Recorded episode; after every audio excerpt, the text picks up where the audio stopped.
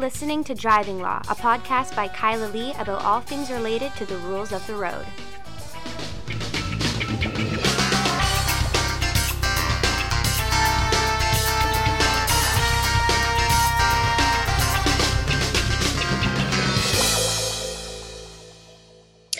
Hello, and welcome to another episode of Driving Law. I am Kyla Lee at Acumen Law, and with me, again, my co host with the most, Paul Doroshenko.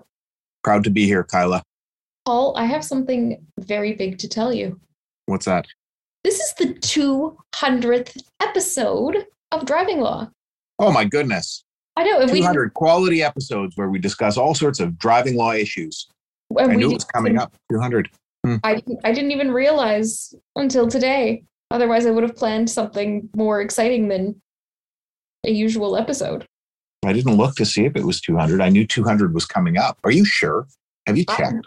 I'm positive I double checked. Oh, okay. All right. Well, there you go. 200 episodes Two, 200 of these, and we're still of everybody's favorite driving law pod- podcast, Driving Law, with Kyla Lee. like other than the docket, we might be the only podcast, legal podcast that's actually done this many episodes. It's shocking, actually, how many episodes. And you've been in uh, like 95% of them. And I've Yeah. been in probably 85% of them. Yep. Yeah, it's crazy. And- anyway, and I've enjoyed it. But you know, it's uh, it's a great topic. Driving law is a great topic. There's always things to talk about when it comes to driving law. There's all sorts of different areas of the law you could talk about about sex trade work and law and things like that. But you'd run out of you'd run out of information. But there's something every week with driving law. yep. And We've uh, We've never we've never been short on topics. Sometimes we've been too have had too many topics. And this And, week and, and planned to do them the following week and never did them because new topics came up. there are driving law issues, unfortunately, listeners, that you will never hear about because we're just too busy to talk about them. No, that's the way it goes. We could have a three hour episode. Three. Nobody would listen to three hours. So half an hour, 40 minutes. That's ideal. it's not the Joe Rogan driving law podcast. We need to be angrier. Yeah, and I could feign some anger. we'd be more right wingy. Yeah, Anyway. exactly. The so in this episode of the Driving Law podcast, the first thing that we're going to talk about is distracted driving. Oh my goodness. We talked I about- don't know that we've ever talked about that before. Yeah.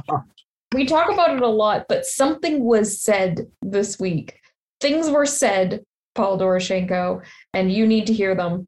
Um, I was a guest on the Mike Smith show on Thursday um, after a traffic cop that you and I deal with a lot was also a guest on the Mike Smith show on Wednesday. And he told Mike Smith, and, and I encourage everybody to find the clip of this um, on the Corus Radio Network's website. He told Mike Smith that the Vancouver Police Department are engaged in distracted driving enforcement in the drive throughs of fast food restaurants, that they have undercover traffic officers posing as drive through employees. And the person who hands you your food might not be a drive through employee making minimum wage, but instead secretly a police officer ready to ticket you for using your phone in the drive through. okay. I have a lot to say about this. First Uh, of all, I don't believe it. I don't believe it. I mean, the police can say all sorts of things, but I don't believe it. I've never had I've never had a client who's ever phoned me, and we you know get phone calls every day from people who get cell phone tickets. and are Have you- Yeah, but have you ever had somebody phone you who's got a ticket in the drive-through? I mean, lots of people are arrested for impaired driving in the drive-through. That's different. Well, yeah. That's I- If you were if you were a A&W franchise owner and you allowed the police to come in, not employees, during a pandemic to hang out in your kitchen Mhm, and pretend to be an employee of your restaurant, mhm. First of all, I don't believe it. Secondly, I don't think the the Vancouver police could get the uh, authorization to do it. Mhm. Um, thirdly, I don't think it's an offense. Yes, so lots to unpack there. Um, so we'll start with your firstly, which was you probably wouldn't get to do it. And the reason you wouldn't get to do it, you, point you've made this last week when we've been talking about this a lot, is what freaking business owner wants to befall upon them the social media shitstorm that would inevitably ensue when people found out that you were allowing police to do that in your drive through. I'd never visit that restaurant again, and I love fast food. I, I would never, ever go there again. They would lose customers. Their business would be like destroyed. Uh, they'd end up with like you know the the typical like social media thousands of bad Google reviews attacks. It would be terrible. Yeah, I mean, for the restaurant itself, it would be a huge mistake. And so the only way that you could get in there as a police officer in these circumstances is with the permission of the restaurant. Uh, and I mean, you, first of all, you're in a kitchen, right? You're supposed to be a kitchen worker. You're dealing with food around you. You're supposed to be a food service worker. You're not even working for the restaurant. So you're not even responsible to the restaurant. Somebody gets sick. You know, is your insurance going to cover you? Or you're in breach of your insurance because you let a police officer hand out the food. But let me you know, ask you this, though, like, like what if it's not a situation of the police contacting the restaurant owner or the franchise owner in advance? What if it's a situation where the police do much like they do in impaired driving investigations at hospitals, where they just show up and they just show themselves in and they say, This is, we're here, this is what we're doing. And people don't say no because when a police officer in a uniform says that this is what is happening, you as a minimum wage fast food rec- worker or you as a nurse or a doctor at a hospital assume that there is lawful authority to be doing that. Something's gone on above your pay grade that's determined that this is just fine. There are police officers who would think that they could do that. There are police officers who think that they could just show up in a fast food restaurant and order their way into the kitchen. Mm-hmm. um, the uh, it's, it it's, it's what's that cops do it in hospital cases. And I ask them on the stand, like, did you get permission? And they're like, no. I'm like, well, why were you there? And their answer is always because nobody said I couldn't be. Which is fascinating.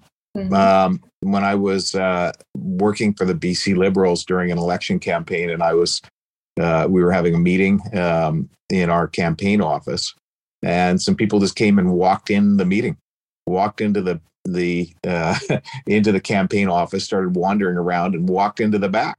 Mm-hmm. And I challenged them, and they were from the NDP.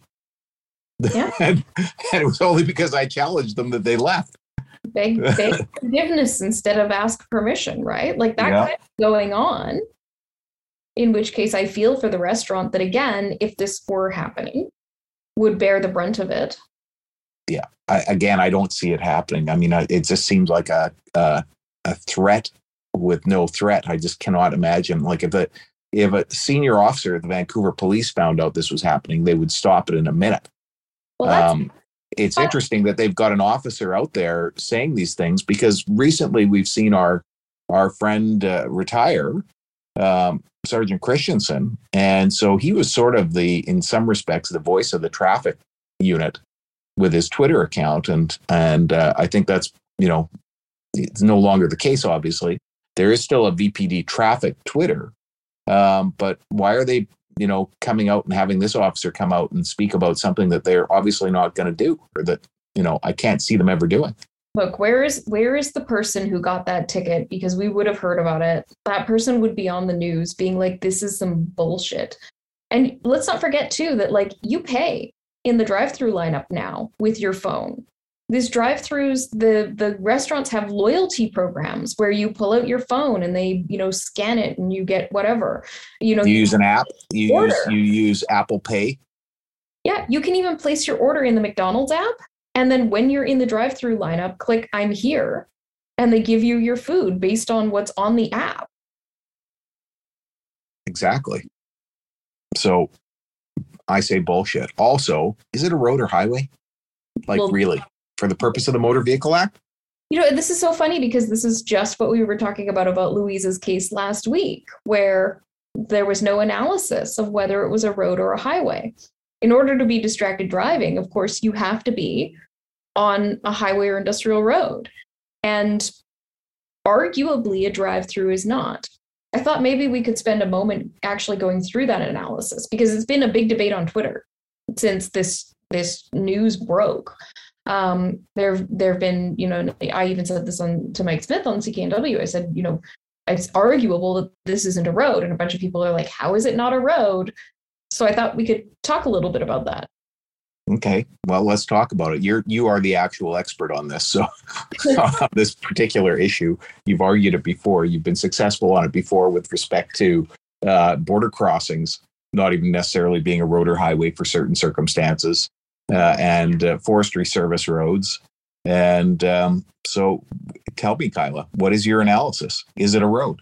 So, under the Motor Vehicle Act, a highway uh, is defined as any uh, public place, private place, or passageway to which the public has access for the purpose, purposes of parking or servicing vehicles.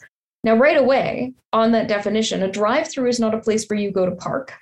So it's not yeah. a place for the parking of vehicles, and you don't service your vehicles there, right? It's not, yeah. you know, it's there so that you can get food. But there's also, even if you were to say, well, it's a service offered to vehicles or to people in vehicles, and that counts as servicing vehicles, which I don't think it does. Um, but even if you were to expand the definition and the interpretation of servicing vehicles to include that, case law that has interpreted the provisions of highway and in particular this question of what you know what is a highway and what isn't has looked at not just the purpose of parking or servicing vehicles, but also the public having access or being invited. And one of the things that the court says, and this the, and the analysis in this is so cool because it goes all the way back to the House of Lords.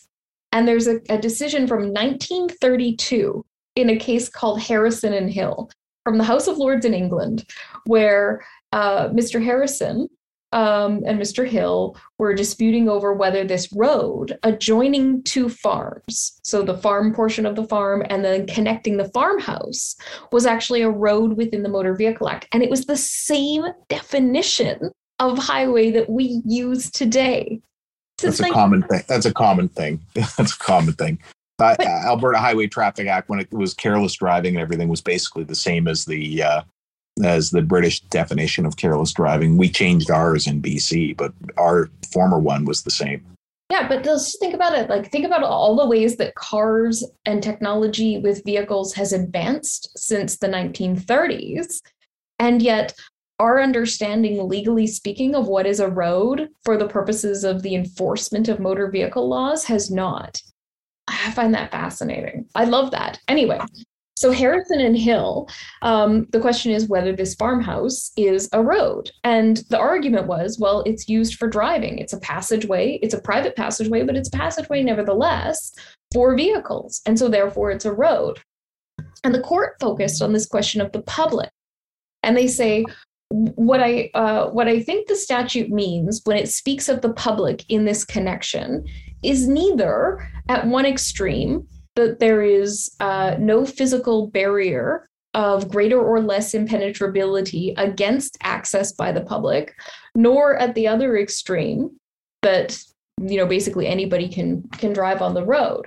But when the statute speaks of the public what it means is the public generally and not the special class of members of the public who have occasion for business or social purposes to go to the farmhouse or any part of the farm itself. And it's that that I think excludes that logic, which was applied in BC, in BC courts in 2011 in a case called Yago, in 2014 in a case I argued called McKnight, and then again last week in Louisa's case of data. So, consistently been applied over the last decade as good law in BC for the de- definition of a roadway. And that's what separates a drive through from any other place where you could drive a road because a drive through is you're a special invitee the moment that you get into the drive through for the purpose of ordering food. Yes, well the only purpose of the drive through is so that you can order food. If you go in the drive through because you want to make a faster, I mean, it's not going to work, but at three o'clock in the morning, maybe it will. If you want to turn from Kingsway onto Victoria Avenue at the McDonald's there, and you don't want to wait at the light and traffic's backed up, you can't use the drive through as a shortcut. Yeah, I was just thinking on uh, Grandview Highway there at Yep. uh, Renfrew or whatever it is. The- Yeah. There might be some reason to use the drive through there as a shortcut. But Um, it's open to the public for that purpose. Yeah. So but I as I suppose if you were to driving, be driving through in that case without ordering food, that would be different. That would be your act of using it, not as the invitee for the purpose of of uh, ordering food. right, but if you do, But you're part of that special class if your intention is to go through the drive-through to for the sake of ordering food. Well, it's not about your intention, it's about the intended use of the property. So if you do that, if you were to go into the drive-through not for the purposes of of ordering food, you would technically be a trespasser. And we know from the laws related to like business trespass that you could be barred from that property through enforceable methods in court. Yeah, that's not going to happen. It's That's not, not- going to happen, but it could happen. And the court, the court in Harrison Hill talks about how, um, you know, there has to be actual driving or walking by the public on the roadway, and such driving or walking must be uh, lawfully performed. That is, that the individuals must enter and use the property unmolested by the owner that word, of course, you know, it always sticks out in my head, but unmolested by the owner in the sense that you can't go through the drive through without going past the little welcome to McDonald's. What can I get for your drug, please?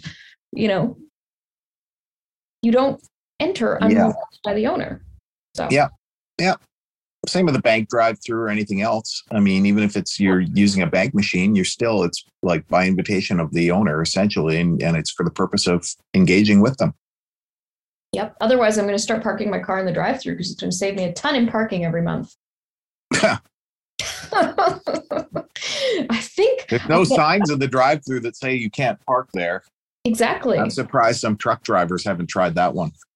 Oh God, don't give them ideas, Paul. They could protest the fact that there's no McRib as a regular item. I support those protests. I'll join Yeah, them. you'd support that. You'd support that.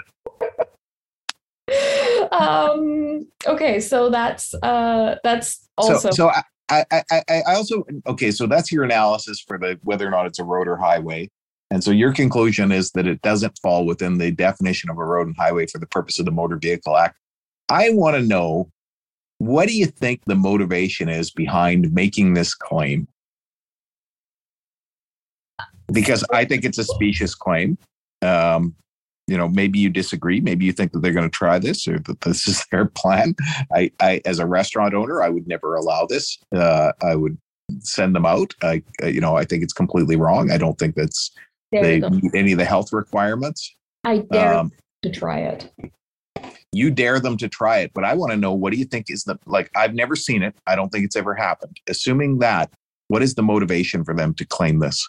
I think it's a scare tactic. I think it's like the idea of Santa Claus. You know, the the police are like Santa. No matter where you are, no matter what you're doing, they're watching. They're There they are. There's the siren right behind you. I can hear it Yeah, they're gonna coming see, after you. see you when you're sleeping. They're gonna know when you're awake. And if you're texting while you're doing it, you'd better not be doing it in a car. Well, it's a funny thing. Um, you know, my children, when they were younger, used to feel that they were being watched by the police. Um, and I don't want to live in a society where I feel like I'm under perpetual police scrutiny. Uh, but you and I know that um, regular presence of the police has a significant deterrent effect on crime and bad driving. Mhm. Uh, and uh, we also know that um, better than uh, uh, better than harsh laws, um, the regular reminder that you're going to get caught deters people from, for example, drinking and driving. Yes. Um, so, you know, I, I suppose this is just the threat of getting caught. Maybe that was why they wanted to do it, that we're watching you even at the drive through. What the fuck are they talking about? It's the fucking drive through. I have like- since since Like no nobody eh, eh, people who get stopped behind a train and you're waiting for a train for 20 minutes and you can't touch your fucking phone. Everyone who gets a ticket in those circumstances is rightfully angry Mhm. uh, because that's stupid. And the drive through is even stupider. like it does not inspire confidence in the police to make this claim. So since I heard this claim, and remember, like this isn't just like a rumor that I heard. There was an actual police officer on the radio saying we do this. Since I heard this, I've had the opportunity to go to three different traffic courts Yeah. and with three different police officers, all from different police forces. And every single one I've said, so this is what I heard is happening recently. And you should have seen each of them made the same facial expression. The what the fuck, that is the actual stupidest thing in I have ever heard in my life face. You know the one I'm talking about. Of course. And It- like they were all like, I it- can't believe they said that. Are they The actually expression of the expression of disapproval. yeah yeah yeah so um i i also don't think it's actually happening for that reason because if you look at like three traffic officers all being like you got to be fucking kidding me in response to that that says to me that this maybe was an officer trying to say things to scare people and maybe it got a little out of hand Well, um, it's uh, an interesting thing when you are sent out to be the, the voice of whatever. Uh, the traffic officers, the voice of the lawyers, the voice of whatever you you know, and you're you're out there in the media, and you're trying to think of what you're going to say that's going to affect what you want, um, and really like the the threat of the normal enforcement is enough. Like we we are at intersections all over the place. Uh, we we are driving up and down the road in vehicles that are unmarked and we're watching you as you're doing it. You think that would be the, you know the actual threat that you can make that's legitimate right? It's a legitimate threat. There's not as much enforcement as you would like sometimes. Um, if you're I a person like- who's what? Me? What? No from my perspective um, from uh, from my perspective I'm sorry did i disappear there for a second? I was had an incoming call and we're doing this by zoom. Um, th- th- there's times when i see somebody is on their phone that i'm like i cannot believe you're driving beside me with your knee and you're on your phone and i would like to see more enforcement. Um, there's plenty of times when um, when uh, and it was just the other day you know like somebody right in front of me was just like a middle-aged person that you would expect to be no better just driving down the road looking at their phone the whole time and you're like do you even understand that there's enforcement in bc for this and that it's an offense you wonder sometimes but Yeah. you know the threat of threatening people for the drive through is just not a effective way to communicate that when when and, and and it's a funny thing like lots of times when i'm presenting on something you know i'll be presenting about breath testing equipment and i'm looking at the room and i'm just all assuming that everybody in there knows how they all the devices function you know the, course. the, the, the, I know and, as i'm people describing so you must, you must too. yeah. And so I'm looking for something more interesting to tell them.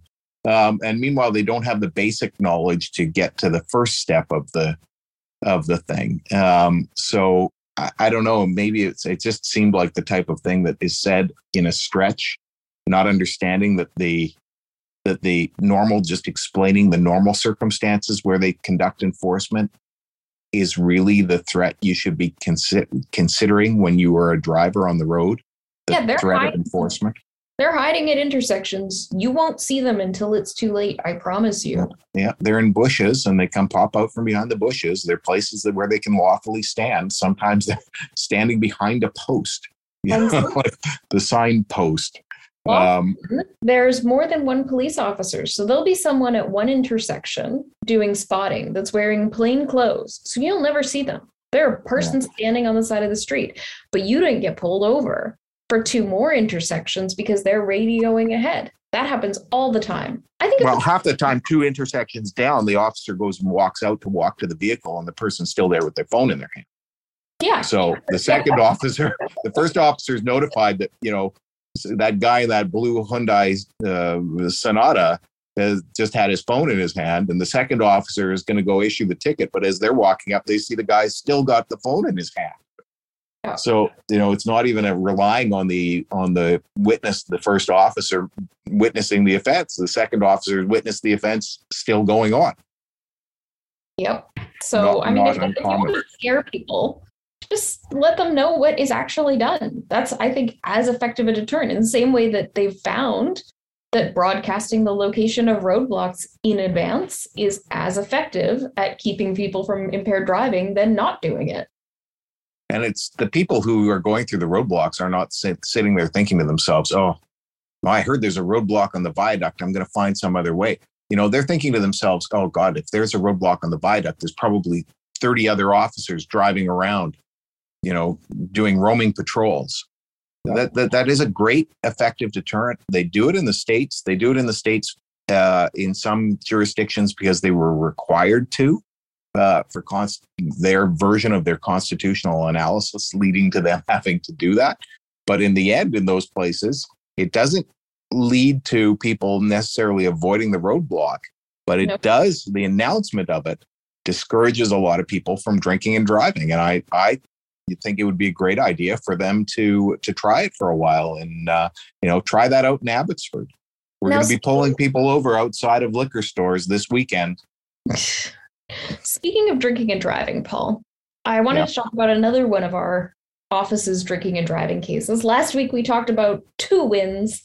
This week we're talking about one that was unsuccessful, but um, as I told uh, the LexisNexis podcast today, I always try and find something helpful in my unsuccessful cases. It's an interesting thing because when I get an unsuccessful decision, and of course, I'm not arguing things like I used to back in the uh, 10 years ago, 15 years ago, when I used to run impaired driving criminal cases all the time. But when I would get an unsuccessful decision, thankfully that was rarely, but I would get it and I would sort of read over it and I would never dig into it um, mm-hmm. because I'd like, well, you know, we we failed to get this a piece of evidence out, and that was it. I just, you know, took the little lesson about what I needed for next time. You did something since you started right from the beginning, uh, and I've been very proud of you with this. When you get an unsuccessful decision, you dig through it, you look for the lines in there that are useful, and then you use that unsuccessful decision as a tool for years and years to come. So uh, I'm proud of you for that. And it's uh, usually it's just sort of my my stubborn anger that keeps me from doing it. I didn't consider it before, um, and uh, quite clearly, you are uh, you are an advanced human, Kyla. I'll give you credit for it well, I don't know about advanced human, more like just never wanting to give up. Um, I'm the the Rick Astley of IRP losses. no, the um, so this one, this is the case of Vossi, and I think this case is very important because one of the issues that arose in the case was the adjudicator rejected his evidence. His argument had been that he'd been at McDonald's um, and he was drinking hot coffee, and that's why he failed the test because you know, most people don't know this, but if your mouth temperature is elevated, then your breath alcohol readings can be elevated. That's one of those things that I'm lecturing to a group, and I always just assume that all the 100 lawyers in the room know that. How would you um, not know the application of Henry's law to breath testing? Exactly. anyway, I guess I shouldn't make those assumptions. So, yeah, so, uh, your the density of the air coming out of your body is different depending on the temperature. And the breath testing devices operate on certain assumptions of uh, uh, of that are that are accepted within their realm meaning that it's not necessarily going to reflect what your blood alcohol concentration is it's just what your breath alcohol concentration is going to be yes but for the purposes of this argument the real question was was he to be disbelieved in the review hearing based on the fact that he didn't produce the receipt to the adjudicator for the coffee and breakfast sandwich that he'd claimed to buy before being pulled over by the police officer. And the court says at paragraph 14 the second reason the adjudicator gave for rejecting the evidence about drinking coffee was his failure to produce a receipt from the McDonald's visit. In drawing an adverse inference against him on that basis, the adjudicator appears to have assumed that if he had indeed been to a McDonald's that morning, he would A, have been given a receipt, B, recognized it immediately, or at least while he still had it, as an important document to retain, and C, attached it to his affidavit. None of those assumptions find solid support in the evidence.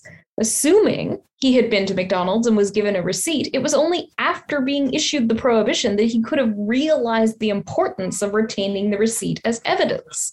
In the circumstances, his failure to reproduce the receipt in his affidavit, if it was worth mentioning at all, had limited probative value.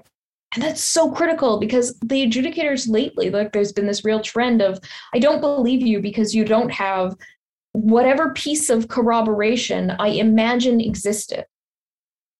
Well, they make up a test, um, yes. as I say, because the um, con- concern I always have is it feels like they're retroactively finding making findings of fact to get to a result. It's so um, funny, Paul, that you characterize it that way because back in the day, in 2011, one of the first cases that the adju- that uh, considered the adjudicator's reasons in determining whether or not to revoke a prohibition was the case of Spencer. And this case was like extremely critical of the adjudicator's decision for basically systematically rejecting Miss Spencer's evidence on every single point that she brought up for completely spurious reasons. And the court's language in the decision is harsh. But one of the things that the court says harkens back, or I guess what they're saying, what the adjudicators are saying now, harken back to what the court said in Spencer they shouldn't be doing. So I'm going to read you a passage from Spencer. Um, in Spencer, Miss Spencer had not provided evidence, uh, conclusive evidence of her uh, medical condition. She had a, cognitive issue, um, was what she alleged, and, and was part of why she wasn't able to provide a sample. And although she'd provided some dated medical records, she didn't provide anything more recent. And the adjudicator said, Well, you don't have recent medical records, so I don't believe you that you were experiencing this medical condition at the time that you were dealing with the police. And the court says the criticism that the opinion does not provide a conclusive opinion of the petitioner's condition more recently avoids dealing with the implication of the opinion by imposing a temporal qualification in order to sidestep it. It is surely asking too much of a person in the petitioner's position that they have current medical reports lying around in the event of a roadside breath demand. As any court knows, the evidence in any case could always be better. It was, however, the duty of the delegate to consider the evidence actually before him or her and not to dismiss it on the basis that it was possible to imagine a better case. Precisely. It is literally precisely what they're doing now. They're imagining, well, I can imagine all of these things you could have gotten and you didn't, so I don't believe you. I was dealing with this today. I was trying to get a, a matter on in chambers today uh, where basically the adjudicator came up with a, a series of other steps that the person could have done, which I don't know how the adjudicator could have come up with these other alternative steps. Um, you know, it would it's it, like the adjudicator giving legal advice or something. Um, it's never going to be perfect. Uh, and the other steps were things that one would do instead of the adjudication process. I was mm-hmm. like, as I'm dealing with this, I'm like, you're, you're making up a test. You're making up a test with different rules. The rules are changing, ever changing, uh, and and you can't you can't succeed. And you're sitting there as a as a lawyer saying to yourself, just as this judge was, you know, you can always imagine something better, but realistically, what can you expect people to be able to pull together for their hearing? Yeah. And you know, you you always have to try and hit this moving target. It's yeah. It, but it's very interesting to me that it's come full circle back to this. Like we're back in this original place we were, where the adjudicators are like, well, you could have got this, that, and the other thing, and you didn't. So therefore, your evidence as a whole is rejected. Instead of analyzing what is before them, they analyze what they figure could have been before them. Well, I claim in the hearings when I point this out that this is not what they should be doing, the adjudicators, I tell them that this is not what the people of British Columbia expected. This is not what was uh, told to the court when the when the uh, constitutional validity of the scheme was anticipated. We weren't told that adjudicators were going to create these tests um, that you would not know and that you could not know until you got the decision. Um, the The uh, you know this was never what the people of British Columbia were told, and frankly, if they knew that this is the way that it was that it went on, a reasonable person would not think that this was right. Yeah. It's not how we uh, how we imagine or how we envisage our justice system. It is it is contrary to justice in my mind. Yeah. However, getting that out is almost impossible because you're only ever dealing with the facts of one case, right? You're having Yep. an appeal in BC Supreme Court, and you can't pull the previous uh, 200 decisions and show that uh, that 108 of them followed the same thing, you know, and the other ones were more fatal defects or whatever. But they they that that they all have the same reasoning process. You don't get to do that, and and that's unfortunate. I mean, and and we are probably in as good a position as anybody to do it. But like, what are you going to do? You're going to hire somebody to review them all and give their opinion, so you have an expert's opinion that you can put in on it. You're going to file every decision and every in every disclosure in every case and go back through them for for uh, uh, 200 hours in court time to show the practice. You know, it just seems to me that judges should be able to, like that first judge did, see what's going on in the one case and say, "Wow, this is not right." But here we are. Here we are. Well, and here we are at the end of our 200th episode. But before we leave everybody, Paul, we have time for one more thing. Yeah. The ridiculous driver of the week. The ridiculous driver of the week. I found this one. I look. I really liked it. It's it's posted on the uh, the Twitter account for the DUI DLA. You can find a link to the story. Yes, it is a DUI. Yep. It is a man from Allen, South Dakota. And what did he do, Paul? Well, um, he followed a police car into a police parking garage. Uh, his vehicle was damaged and drove through in behind the police car into the walking garage, right behind the police, and he was arrested for impaired driving. Um, so that's pretty. That's a pretty easy arrest generally. Uh, Yep. You look, you're a police officer, and you're looking as you're driving into the locked police garage as the, the gate's opening, and you're looking in the mirror and you see, oh, that car is kind of smashed up behind me. I wonder who that is. And then they come driving in, following behind you. So yeah. Now, did you know, Kyla? In of course, in Canada, we use the word parkade. Parkade to refer to a collective garage where you can park your vehicle underneath the our office building. There's a parkade Well, of course I in underneath condominiums there's a parkade but they do not use that term in the united states just like they don't use garburator uh, you know garbage dispose InSinkErator is the uh, american term um, so uh, it is referred to as a parking garage in the uh, in the news story because of course it took place in the united states There you go. Well, so a parking parking garage. It is a bad place to drive your car if you're drunk. So, um, for a little, it's it's surprising how many cases over the course of the years and we've had our own oh my uh, god, where somebody like drives into the police parking lot. um, drunk, okay. do not drive into the police parking lot. Well, don't drive drunk. Um, if you do drive into the, maybe you should drive into the police parking lot. Maybe those are the people that we specifically want to uh, have have detained and arrested. I think it's I think it's pretty funny. Yeah, I uh, I agree.